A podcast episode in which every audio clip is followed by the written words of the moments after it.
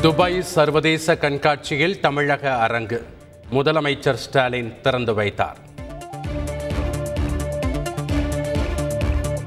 ஐக்கிய அரபு அமீரக அமைச்சர்களுடன் முதலமைச்சர் ஸ்டாலின் சந்திப்பு. நம்பர் ஒன் தமிழ்நாடு என்ற நம்பிக்கை வலுப்பெற்றுள்ளதாக பெருமிதம். இந்தியாவில் எரிபொருள் விலையேற்றத்திற்கும் தேர்தலுக்கும் எந்த தொடர்பும் இல்லை. உக்ரைன் போர் சூழலே விலை ஏற்றத்திற்கு காரணம் என மத்திய நிதியமைச்சர் நிர்மலா சீதாராமன் விளக்கம். இலங்கையில் இருந்து வரும் அகதிகளுக்கு குடியுரிமை வழங்க வேண்டும். அவசர கால விசா வழங்கவும் திமுக எம்பி கலாநிதி வீராசாமி வலியுறுத்தல்.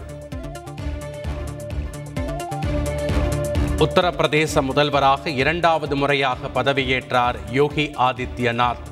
ஆளுநர் ஆனந்தி பென் பட்டேல் பதவி பிரமாணம் செய்து வைத்தார். தமிழகத்தின் நீட் விலக்கு மசோதா உள்துறை அமைச்சகத்திற்கு கிடைக்கப் பெறவில்லை. நாடாளுமன்றத்தில் மத்திய சுகாதாரத்துறை தகவல்.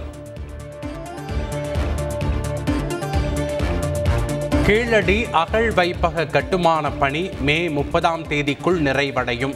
நேரில் ஆய்வு மேற்கொண்ட அமைச்சர் ஏவா வேலு தகவல். காஞ்சிபுரம் தாலுகாவில் ஏரிகளில் ஆக்கிரமிக்கப்பட்ட நூற்று முப்பத்தைந்து ஏக்கர் நிலம் மீட்பு. முப்பத்தி ஏழு கோடி ரூபாய் மதிப்புள்ள நிலங்களை மீட்டது பொதுப்பணித்துறை. சென்னை கோயம்பேட்டில் சாலையோர கடைகள் அதிரடியாக அகற்றம்.